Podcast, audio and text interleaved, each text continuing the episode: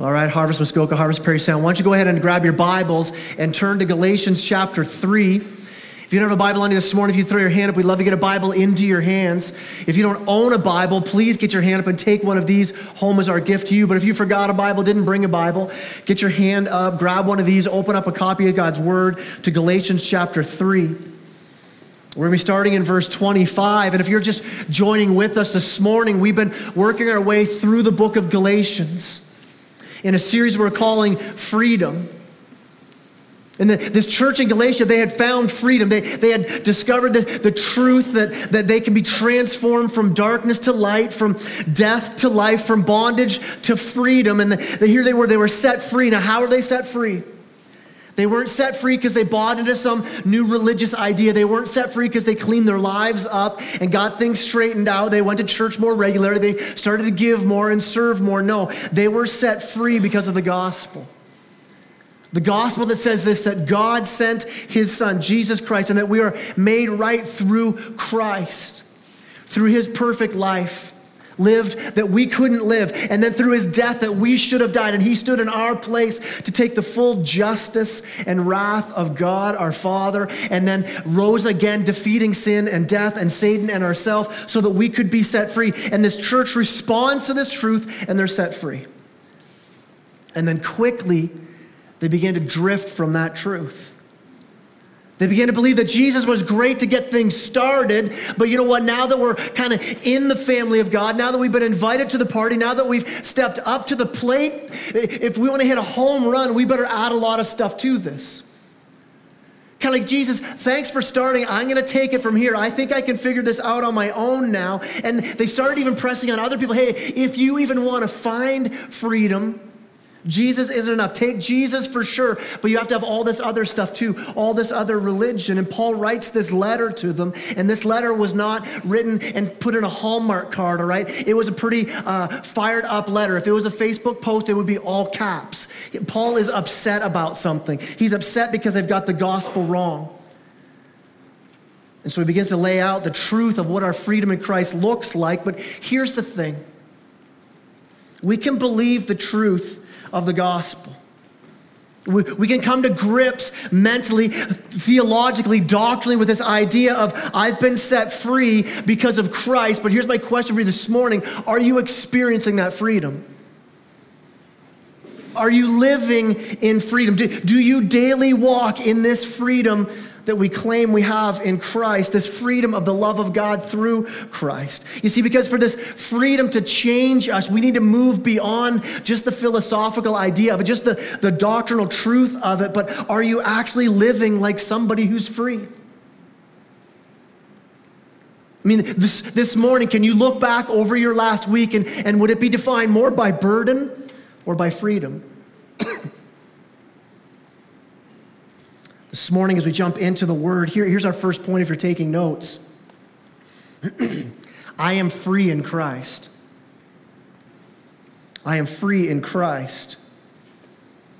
Paul writes in verse 25 of chapter 3, he says, but now that faith has come, we are no longer under a guardian, for in Christ Jesus, you are all sons of God through faith. And Paul's talking about our identity here. He's saying, hey, here's who you are. And he gives this Christian label. He says, hey, you're no longer under the law, this guardian that was keeping you for a little while. No, you're now in Christ. And he gives this label. He says, you are sons of God. And we're going to unpack that. I mean, this is the whole theme of this sermon this morning, the whole focus of it. But I want us to notice something first before we jump into the huge implications of being called sons of God. First of all, you got to notice something. He's not saying that everybody is a child of God. Not everyone is a child of God. God is not a universal father. That whole idea of, oh, you know what, we're all children of God. Yeah, it's not true. Romans 5 says that before Christ comes in, before you're in Christ, Romans 5 says you're an enemy of God. Until we put our faith in Christ, in that moment, you go from being enemies to being children. This brand new relationship you now have with God the Father. He goes on in verse 27, "For as many of you were baptized into Christ, have put on Christ. There is neither Jew nor Greek, nor there is neither slave nor free. There is no male and female. You are all one in Christ." You see, over and over again, Paul's using the same phrase, saying, you are in Christ. You've put on Christ. You are Christ. You belong to Christ. And it's so important for us to get this, that as Christians, listen, if you're a follower of Jesus Christ, you now are in Christ. You've been united with Christ. In fact, you're united with other believers, one in Christ, as you belong to Christ. And it's so important for us to get this, because this settles our quest for identity. Those questions you have of who am I, and what do I think about myself, and how do I live and act out in my life, and what does God think about me? If we don't get a hold of, if we don't grab a hold of the truth of our identity in Christ, our position in Christ because of the gospel, we start to believe that salvation, listen, if you don't know Christ, you start to look for salvation in everything else. I'm going to look deep inside myself. I'm going to look all around myself and see maybe this will provide hope and meaning in life. And listen, if you're a follower of Christ, if we forget this, if we don't get a handle on our identity in Christ, you begin to believe that your happiness and your blessing and God's favor and your freedom comes from things outside of you, things you do, rather than who you are in Christ.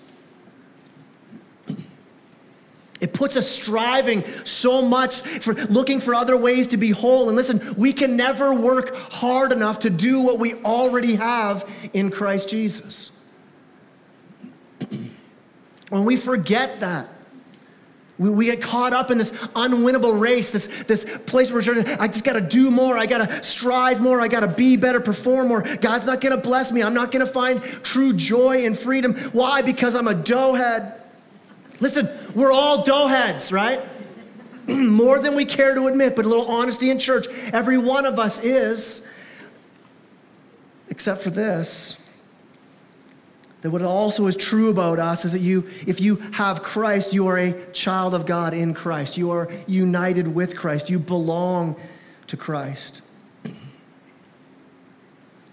So when we get that issue of freedom and blessing and meaning, once we get that settled, then we understand that, okay, it's no longer dependent on me. All my hopes and dreams and freedom is in Christ. And if we don't get this, if we don't understand this, we're going to seek our identity in lesser things, which is going to lead us to idolatry, which leads to brokenness, broken lives, broken hearts, broken relationships. And we'll seek our identity in so many things. And Paul lays out kind of these sweeping generalities in his culture and our culture as well. Here are ways people look to find identity. And he goes, listen, those things don't matter for your identity. It's not your race. It's not your social status. It's not your gender. And he's not saying, listen, those differences aren't there. He goes, no, the differences are there, but they're not the root of who you are. They're not your foundation. Those horizontal things make us different.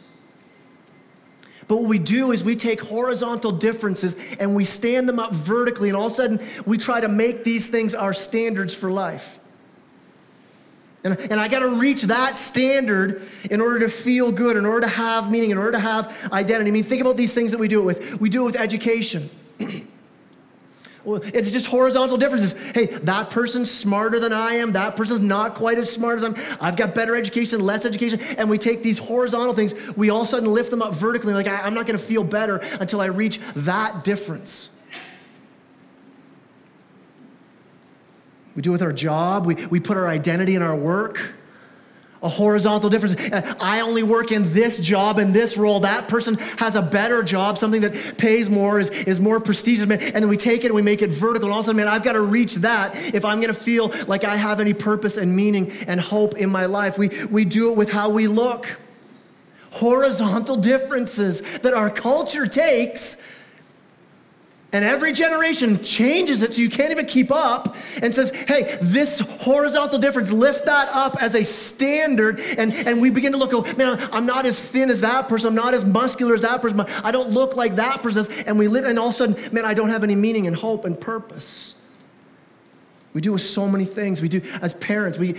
You hear this with schooling. Well, I homeschool. I Christian school. I public school. Horizontal differences we take and we make vertical. our economic status. I don't have as much money as this person has more money. This person has less. The vehicle we drive, the clothes we wear even. I mean, how much of our identity is wrapped up in what we wear? And Paul here says, put on Christ. Let that be your identity. Put on Christ. And I love that idea of putting on Christ like clothing, because clothing really, it does some things. It identifies us with certain groups. The way you dress, identify, it really does. Think about it. If you're a hip young dude right now, you're going to wear a deep V-neck, try to grow a beard, and wear your sister's jeans, right? And that's, sorry, that's your choice if you want to be hip. And everybody knows that's who you are, right? You see the guy with the shaved head and the comb over longer hair, that's a hip young dude, right? And you're like, hey, Pastor Kai, haven't you tried that haircut? Listen, it's also 44-year-olds trying to cling desperately to their youth, all right? That's another group. Okay, give me a couple years, I'll wear sports socks with my sandals and complain about the government. That's coming, all right? We identify people with clothing, right?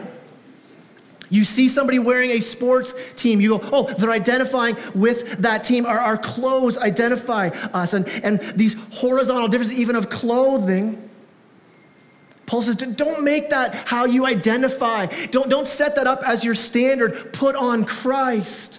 Christ is your identity. He's the most important thing about you now. Here's something else about our clothing, though, doesn't it? We use it to cover up our flaws, don't we? Right? Amen. Someone says, yes. And people without flaws, they wear less clothing, right? Like, I don't need to cover up anything, right? But we were to cover up. And you ever have those dreams? Maybe you still do. I remember when I was a kid having where you'd have the dream you show up in school and you don't have clothes on. Anybody have those dreams? Okay, yeah, right? It's just these horrible, why did I forget that? And so fearful, you want to put clothes on. Listen, put Christ on every day. Know that he fully covers you, all your shame, all your guilt, all your fear. It's covered in Christ. And what begins to happen is you put on Christ, you begin to look more and more like Christ. You put on Christ, you begin to become more patient, more loving, more generous, more forgiving, more victorious over sin that used to keep you in bondage. Why? Because you put on Christ. You're no longer defined by your past failures. You've been set free because you now have Christ. You're in Christ. I love that picture that Paul uses. Your identity now is in Christ. Picture that. Picture yourself. It's completely in Christ, surrounded by Christ, yourself. So everything about you fully immersed in Christ. There is no self apart from Christ. But I think where we get in trouble is most Christians kind of view it in a different way. In fact, we even use the language, I invited Jesus into my heart. Well, how kind of you to do that. Nice to give him a space, right? And when instead of self with Christ, being in Christ, we now have it the other way around where here is myself and Christ is in me and that's it. And he's got a little piece of me. He's kind of got my heart. And listen, self needs to be defined by Christ, not the other way around. Where my identity, who I am, the determining factor of what I do, who I am, how I'm doing, how I think other people view me. Listen, it's in Christ. This idea of Christ just having a part of me, that's not Christianity. No, Christ is all. Whoever you are is formed and shaped and informed by Jesus. And Paul's laying out for us the key identity that he wants us to have as we think about being in Christ. And we see it all through Scripture. It's this, that you were once an orphan. Each one of us had this life-altering label on us, orphan. Now, when we think orphan, we think maybe kids stuck in the system who don't have parents. We think about parents going over to a foreign country and adopting a child. But I'm talking about right now is it's similar to that, but it's spiritual orphans. And one of the primary images that Jesus wanted to show as he was on earth, as he was preaching, walking around, one of the primary images of who God was that he wanted to show us was that God was a father to an orphaned world. God was not just an angry judge. He was not a ruling taskmaster, but he's this loving father who loves his kids. So we are free in Christ. Secondly, this morning, if you're taking notes, I'm free as a child of God. In Christ, that's what my new identity is. Look at verse 29. It says, and if you are Christ, then you are Abraham's offspring, heirs according to promise. It goes on, chapter 4, I mean that the heir, as long as he is a child, is no different from a slave, though he's the owner of everything, but he's under guardians and managers until the date set by his father. In the same way, we also, when we were children, were enslaved to the elementary principles of the world. But when the fullness of time had come, God sent forth his son, born of a woman, under the law, to redeem those who were under the law, so that we might receive adoption as sons. Now you might notice there that it says that I gotta get some water here, is that all right? I'm gonna die up here. You were all thinking that for a long time, weren't you? Just get some water, man. You'll notice here he keeps talking, that's better. He talks about being sons. And now if you're a lady here this morning, that's not Paul being sexist. You're like, wait a minute, he's being sexist. Well, what about daughters of God? Why just sons? Oh man, what's that about? Here's something really cool about him using that in this culture. What Paul was saying here, that you are a son of God, even to the ladies in the church, was hugely liberating for a woman. Why? Because in this culture, a daughter got nothing in the inheritance. A daughter had no legal standing. If you had sons and daughters, like in our culture, you kind of divide the inheritance up, right? No, in Paul's culture where he's writing here, the oldest son would get 50%, the rest would be divided up amongst the other sons, and daughters wouldn't get anything. And Paul's saying this, hey, listen, in Christ, you are all sons. In Christ, you are all full heirs of the Father in heaven. And here's the thing, in that culture, what would happen if you didn't have a son? You would adopt a son to be your heir. Listen, God already had a son. He had Jesus Christ, perfect. And yet he said, no, I still want to choose you. I mean, what an amazing picture of God's grace. That he chose you as an heir, not because he didn't have an heir, not because he needed an heir, but because he loved you and wanted you. And these verses say, before Christ came, we were enslaved. We weren't true heirs. We were enslaved to the law. We were enslaved to what the world offers. He uses these words, the elementary things, he says in verse 3. The horizontal things of the world, and yet how often we take the things of the world, the elementary things, and we make them ultimate things. These things that have no eternal value, yet we become enslaved to them. But I love verse 4. It says, when the fullness of time had come, God sent forth his son, born of woman, born under the law, to redeem those who are under the law, so that we might receive adoption as sons. This is when the fullness of time had come. God set forth this plan, and at the perfect moment in history, God sends Jesus. You got to think about the timing of God's plan. Think of it this way. When Malachi ends, the Old Testament ends, the last prophet speaks. There's 400 years of silence before John the Baptist comes on the scene and says of Jesus, behold the Lamb of God. So 400 years of silence. Now, what was God doing in that silence? What was he up to? You know, I'm just thinking this right now, that here, man, I'm just guessing there's some of you here, you ask the same question about your own life. God, you seem quiet right now. You seem so silent. What are you up to? And yet we can see from what God was up to here between the Old Testament and the New Testament, maybe it'll speak to where we are if we feel God is silent, because here's what's going on. God was preparing the world for the perfect arrival of the gospel. Alexander the Great comes on the scene. He conquers the known world, and what's he do? Everybody speaks the same language because of him, and Greek goes throughout the whole world, so everybody's speaking Greek now. Then the Romans come into power. God, turning the wheels of history. The Romans come into power, and what do? They're a military force that brings peace to the known world because of their might. No more wars going on. Nobody fighting with each other. They build roads throughout the known world. So what do we have now? We've got a world now set up where one language is being spoken, where it's safe to travel and no fear of war. And that's where the gospel is brought into the world. That's where the early church begins to be launched. Listen, God was preparing for the perfect time at the right moment. And it may seem right now like God's silent in your life. Well, I would say it this way. Maybe it's a little bit like the curtains have closed on Act 1, and it's not like nothing's happening behind the curtain. God's at work getting the next scene ready.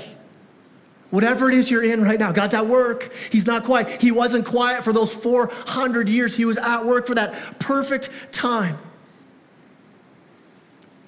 And at that moment, he sends his perfect son, born of woman, fully man. He had to be fully man to be a proper sacrifice with us, and fully God. He had to be fully God to redeem you and I.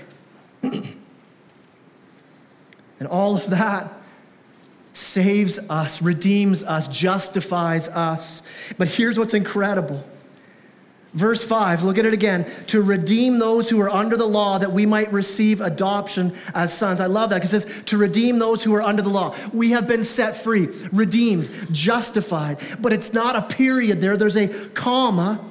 Why have we been justified? So that we've been redeemed. We've been made new. We've been transformed. Our sins have been forgiven, but there's a deeper purpose for God's rescue mission. God went deeper than even redemption to what? To adoption. You've been redeemed so that you might receive adoption as sons. Listen, if this whole sermon, if we got here this morning and we sang about justification and we preached and talked about being justified, about our slate being wiped clean, we would leave here singing and shouting for joy if that was all we talked about.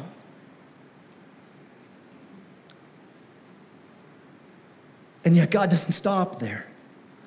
God doesn't stop and say, hey, your slate has been wiped clean. And forget about just being wiped clean. Don't even bother trying to refill it with all your good works. The whole slate was nailed to the cross. You are set free, but that's not it. You aren't just justified. You don't just have Christ's righteousness. You're not just sliding into heaven, kind of like you just kind of sneak in and Peter's like, hey, how did you get here? God, we're letting this one in. All right, come on in. No, but you've been completely changed. And then when God sees you, he now sees Christ's righteousness. But listen, it's so mind-blowing. God went further than that. He didn't just set us free. He adopted us as his children. I mean, J.I. Packer says it this way, to be right with God the judge is a great thing, but to be loved by God the Father is even greater. I mean, to be right, to have no fear in life or death, to have all your sin, past, present, and future sin covered is a great thing. It is so great to be free. But Packer says, you know what? There's even something deeper than that, something greater than justification. Justification then leads us to adoption. Do you live in that greater? I mean, do the words closeness and affection and generosity and love, does that define your relationship with God? I mean, that's living in freedom. That's moving to the greater. I mean, have you been convinced of your adoption? If we aren't, we begin to look everywhere else for our identity. We look within ourselves, which is a horrible place to look. Don't let everybody tell you, just look deep inside. You're just going to find sin there. It's a bad place to look. Oh, well, just look around and see what else you can see up there. No, we don't want to look around for things to fill us up. No, if we don't feel the reality of your closeness with God, if you don't feel the affection of your adoption with God, don't look within, don't look around, look up. See the cross of Christ. See the proof of God's love for you. We were orphans and now we're in the family. When I was in fifth grade, my parents actually adopted my sister, Sarah. She was born in an Ojibwe Reserve in Manitoba. Nobody knew who her father was. Her mom was just completely enveloped and trapped in addictions. By the time my parents adopted my sister, she was age 2. By that time, she'd already been in dozens of foster care homes. And here's the thing, my parents could have biologically, they could have had more kids. My mom said, but I had 3 sons. I didn't want to risk it and have another 4th, so I'm going for a daughter, all right? But here's the thing, it was not a biological decision. It was a theological decision for her and my dad. Why? Because there's this amazing picture of salvation that's seen in adoption. I mean, I love that our church has so many adoptive parents. There is such a picture of what the gospel is in that. I mean, do you see it? When you think of physical adoption, are you seeing the beauty of the gospel? I mean, think of the similarities. God planned our adoption. Parents don't stumble into adoption. You're reading books, you're praying, you're looking at your finances, you're taking courses, you're trying to figure out. It's not by accident that you were chosen to be part of God's family. But God, by his sovereign grace, chose you to love you with this everlasting love. It's God's plan from the beginning to adopt you. I think so often we get in our minds a theological idea of, yeah, I get that God loves me, but I'm not sure he likes me. We have this picture in mind as though God was looking down on our life and he's going, man, what a terrible train wreck that person is. And then you started to pray some prayer of salvation. God's like, oh, no, don't. Oh, okay, you said the prayer, you're in. You know what? Come on up in heaven. But you know what? Just stay out of my way because I don't really want to be around. Listen, that's not adoption. His love for you is not based on what you've done or haven't done. His love for you is rooted in Jesus. And so what that does is this idea of adoption rescues us from this spiritual narcissism where we're always looking within ourselves. Am I doing this right? Am I doing something wrong? I mean, stop looking everywhere else. Let's just look to Jesus. Let's see Jesus. Let's allow the Spirit of truth point us to truth, which is Jesus Christ, that you are a son and daughter of the living God through Christ. You're set free. Adoption's planned. Here's something else that's about adoption that fits. Adoption is costly. There are courses to take. It costs money to do it. You need to reorient your whole life. Our family completely changed that day my sister came home. Everything changed. It's costly. Listen, Jesus paid the ultimate price. It cost him everything for you to become part of his family. Adoption is costly. Adoption rescues. And so many kids are rescued from tough situations. They've been rescued from these tough places to be brought into a loving family. Listen, you've been rescued from sin and death and hopelessness and brought into the family of God. Adoption also involves a legal change. And I love, we were invited by one of our church families to go to the courtroom when they actually legally receive their kids, where the judge, the gavel goes down, and at that moment, that gavel hits, these kids are now legally your kids. Something changes in that moment. One moment, not in a family, the next moment, you are. And listen, Christian, you have been declared, the gavel has dropped. You've been declared a child, an heir of God. And it takes you from being this abandoned, anonymous, fearful orphan to being a child of God. In fact, look at verse 7. It says, so you are no longer a slave, but a son. And if a son, then an heir through God. Paul uses the same language in Romans 8:15, where he says that you haven't received a spirit of fear, but this spirit, not of a slave, a fearful slave, but spirit of a son. So let me ask you this morning. What do you fear? I remember my sister coming to our house and so full of fears. If my parents would leave for just a short time, she would thought, that's it, I've been abandoned again. She would hide food, thinking I'm not gonna get food, so I better hide this stuff. Just living in constant fear, trying to figure it out. Is this for real? My question for you this morning is, what do you fear? Where you haven't realized your adoption yet. Where do we go with those fears? Listen, I am fearful that I don't know if I can lead Harvest Muskoka, Harvest Parry Sound to where God wants to take us. So what do I do with that fear? Listen, I wake up every morning and say, God, I have no idea what I'm doing. I need your Spirit in me. I need you to work through me, Father. Dad, would you do the work that I can't do? You've got to show up. And I'm thinking, Lord, if you've parted the Red Sea, you can reach Muskoka and Parry Sound with the gospel. You can heal broken relationships in our church and in our community. You can take care of our finances. Just to have the prayer of knowing you're adopted, be able to say, Dad, I know you can take care of this. Think about it. If you're a child of God, let me tell you who your Father is. He's the one who flung the Milky Way into the orbit with just a word. He's the one who conquered sin and death through Christ. He's the sovereign King of the universe. There's not an atom floating freely in this room that God's hand does not control. So whatever you're fearful of this morning, maybe it's I'm not pretty enough, good looking enough. Maybe it's I don't know if I'll ever overcome this sin. Maybe it's that wayward son and daughter. You're wondering, will they ever return? Maybe it's a marriage that's in a tough place. Whatever that fear is, whatever you're fearful of, listen, you know who your Father is. You don't need to be afraid. And when fear knocks on your door, you can say, Dad, can you answer the door? Can you take care of that? And listen, He's got it. Don't look towards anything else. Listen, everything else in our life can be taken away from us. Everything. Everything else we try to put our hope in, our identity in, all of it can be removed except this. You are a beloved son or daughter of the King. You are a beloved son or daughter of the King. Think about Pastor Kai. Why don't I experience this reality? Why do I find it so hard to live that way? How do I move it from being a truth I hear you preach to something that I can live? Here's our last point this morning quickly. I experience this freedom through the Spirit.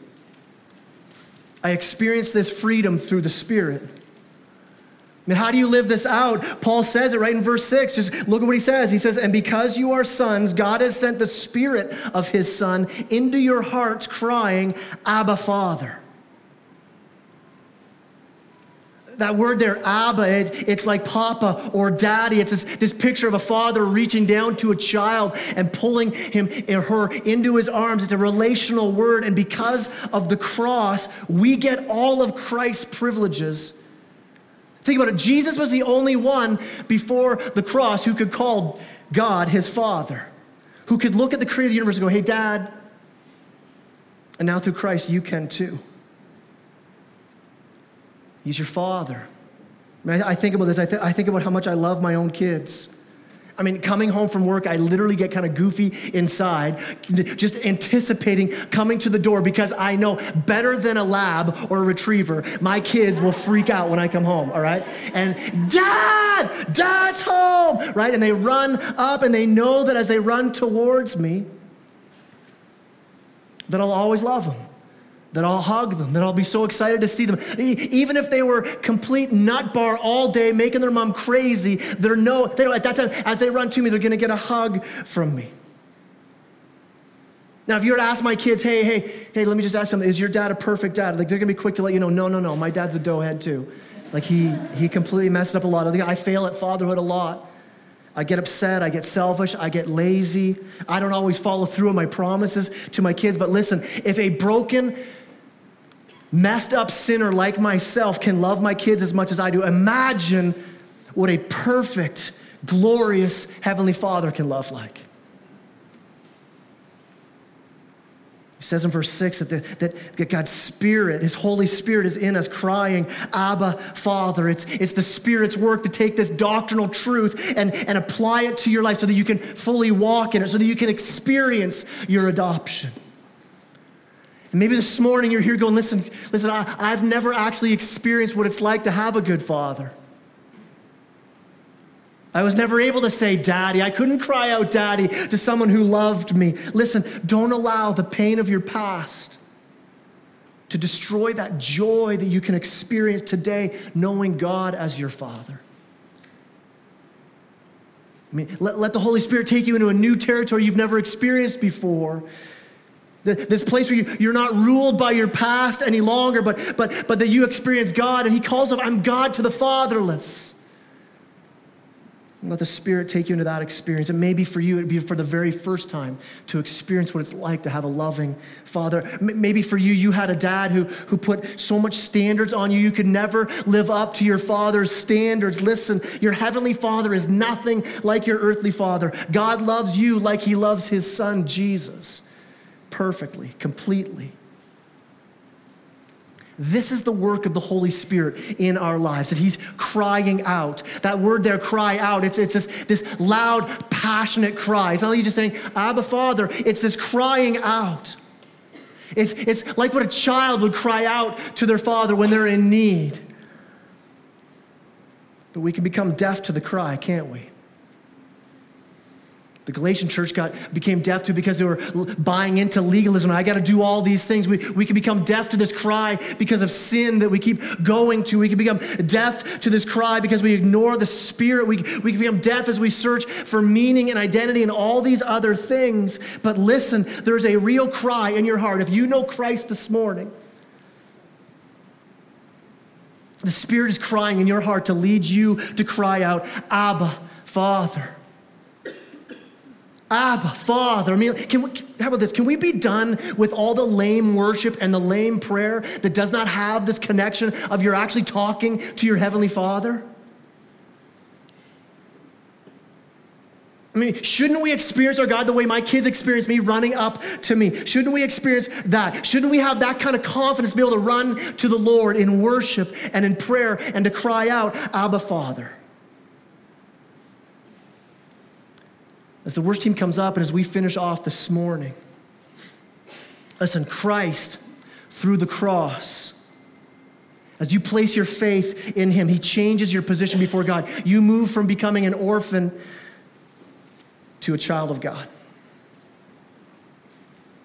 And through that, through the cross, legally you become God's children. You get a new status, a new identity, but it's through the Spirit that you become to experience this.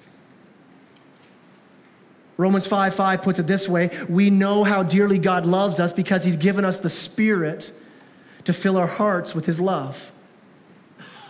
I heard one person say it this way, the Spirit's job is to take doctrinal truths and make them alive in our hearts. We dig in, we pray, we study, we worshipfully look into God's word, and the Spirit takes the truths and begins to make them thrilling and melting and disturbing and healing and shining out into our lives. Now, how does it happen? With so many other voices crying out into our hearts. Which cry are you hearing most clearly this morning?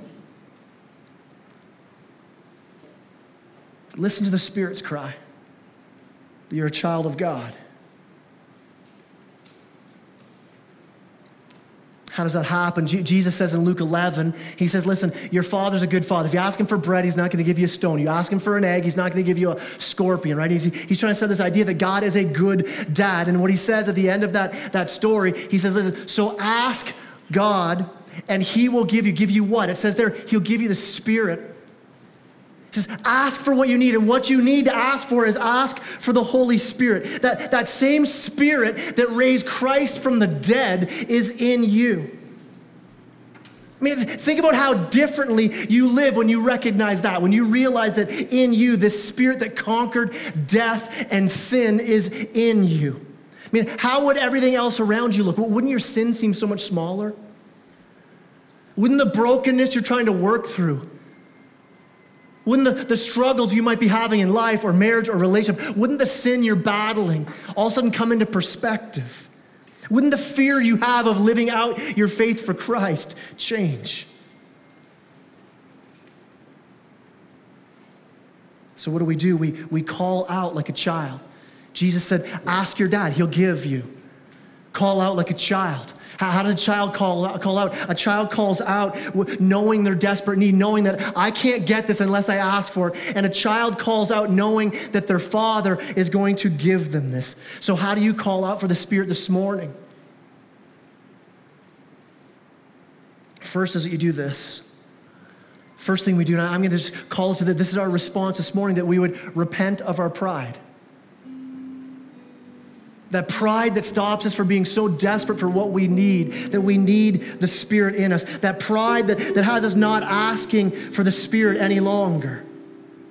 Searching other places. Listen this morning, listen. I love our worship. I love Eric leading us in worship. But he can't change your heart. He can't give you a heart of worship. Only the Spirit can do that. Listen, I'm going to preach the gospel every Sunday. I get up to preach, but listen, I can't change your heart. Only the Spirit can do that. We've got great godly men and women who would love to come alongside you if there's stuff that's broken, and to walk with you in counseling and discipleship, but they can't change your heart. Small group can't change your heart. Listen, the only thing that can change our heart is the Spirit of God. Are you desperate for that change? Do you recognize that that's the only place? And Jesus says, call out for it then. Call out for the Spirit of God. So maybe for you this morning, what you need to do is repent of pride. Lord, I haven't called out. I've looked everywhere else. Here's the second thing we can do this morning. Not only is it our pride that stops the Spirit from crying out, Abba, Father, stops us from experiencing this adoption, but it's this unbelief where we don't trust that God's a loving Father. Maybe for you, it's not pride. You go, no, man, I am desperate. I need something in my life, but I just don't know if God will deliver. Listen, this morning, we need to repent of our unbelief and trust that God is a good Father who loves to give good gifts. Maybe this morning, that's where you begin. You call out in desperate need and in full faith, Spirit, would you do a work in me? Holy Spirit, would you change my heart? Would you cry, Abba, Father, so I experience the truth of who I am in Christ? And then not just this morning, I'm telling you, daily we do that. Daily we come back to this truth and press into what does it mean? What does it mean to be a child of God?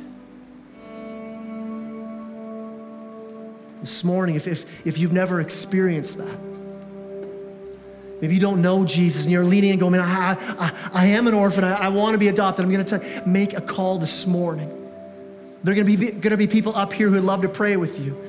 Grab somebody. But here's the other thing. If you're a follower of Christ and you're here this morning saying, I've never experienced it either. I mean, I know this guy. Like, I know the truth. I get the doctrine of adoption. I get that I've been justified, that I'm saved, but I've never walked in the spirit of my adoption. I've never grasped it fully. Listen, would you today begin? Maybe you need to come forward and be on your knees. Maybe where you are, you need to do that. Maybe you need to grab the person you're with and say, would you pray with me as we sing, as we celebrate God's amazing grace? Would you pray that I experience it this morning? That I hear the Spirit cry out, Abba, Father. So I can cry out, Abba, Father.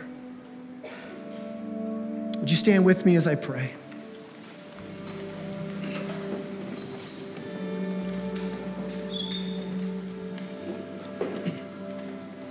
Lord God, I pray that in this moment, as we respond in worship, I pray that your Spirit, that you would do only what you can do. What music can't do, what me talking can't do, but only your Spirit could do. Lord God, would you speak so clearly? Father, would you remind every one of us here this morning, if we are in Christ, who we are in Christ. That we'd walk out of here not just with a mental idea of understanding a doctrine, but God, would that doctrine change us? And we know that it's only your Spirit that can do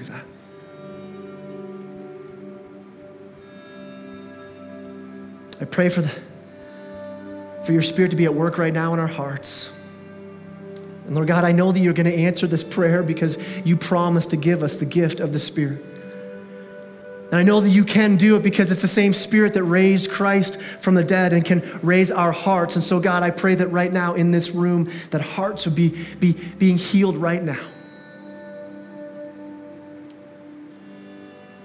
That those who have felt the fatherlessness of their heart and life, God, that right now they would understand and not just know it, but experience it this morning. Father, for relationships that need your Spirit at work, God, I pray for the healing to begin this morning, right now. God, we need your Spirit. We need your Spirit to do a work. I pray that as we worship, as we celebrate your amazing grace for us this morning, that we wouldn't just celebrate it as an idea, but Lord, that we'd celebrate because we are experienced, because we're walking in. And I pray this in Jesus' name. Amen.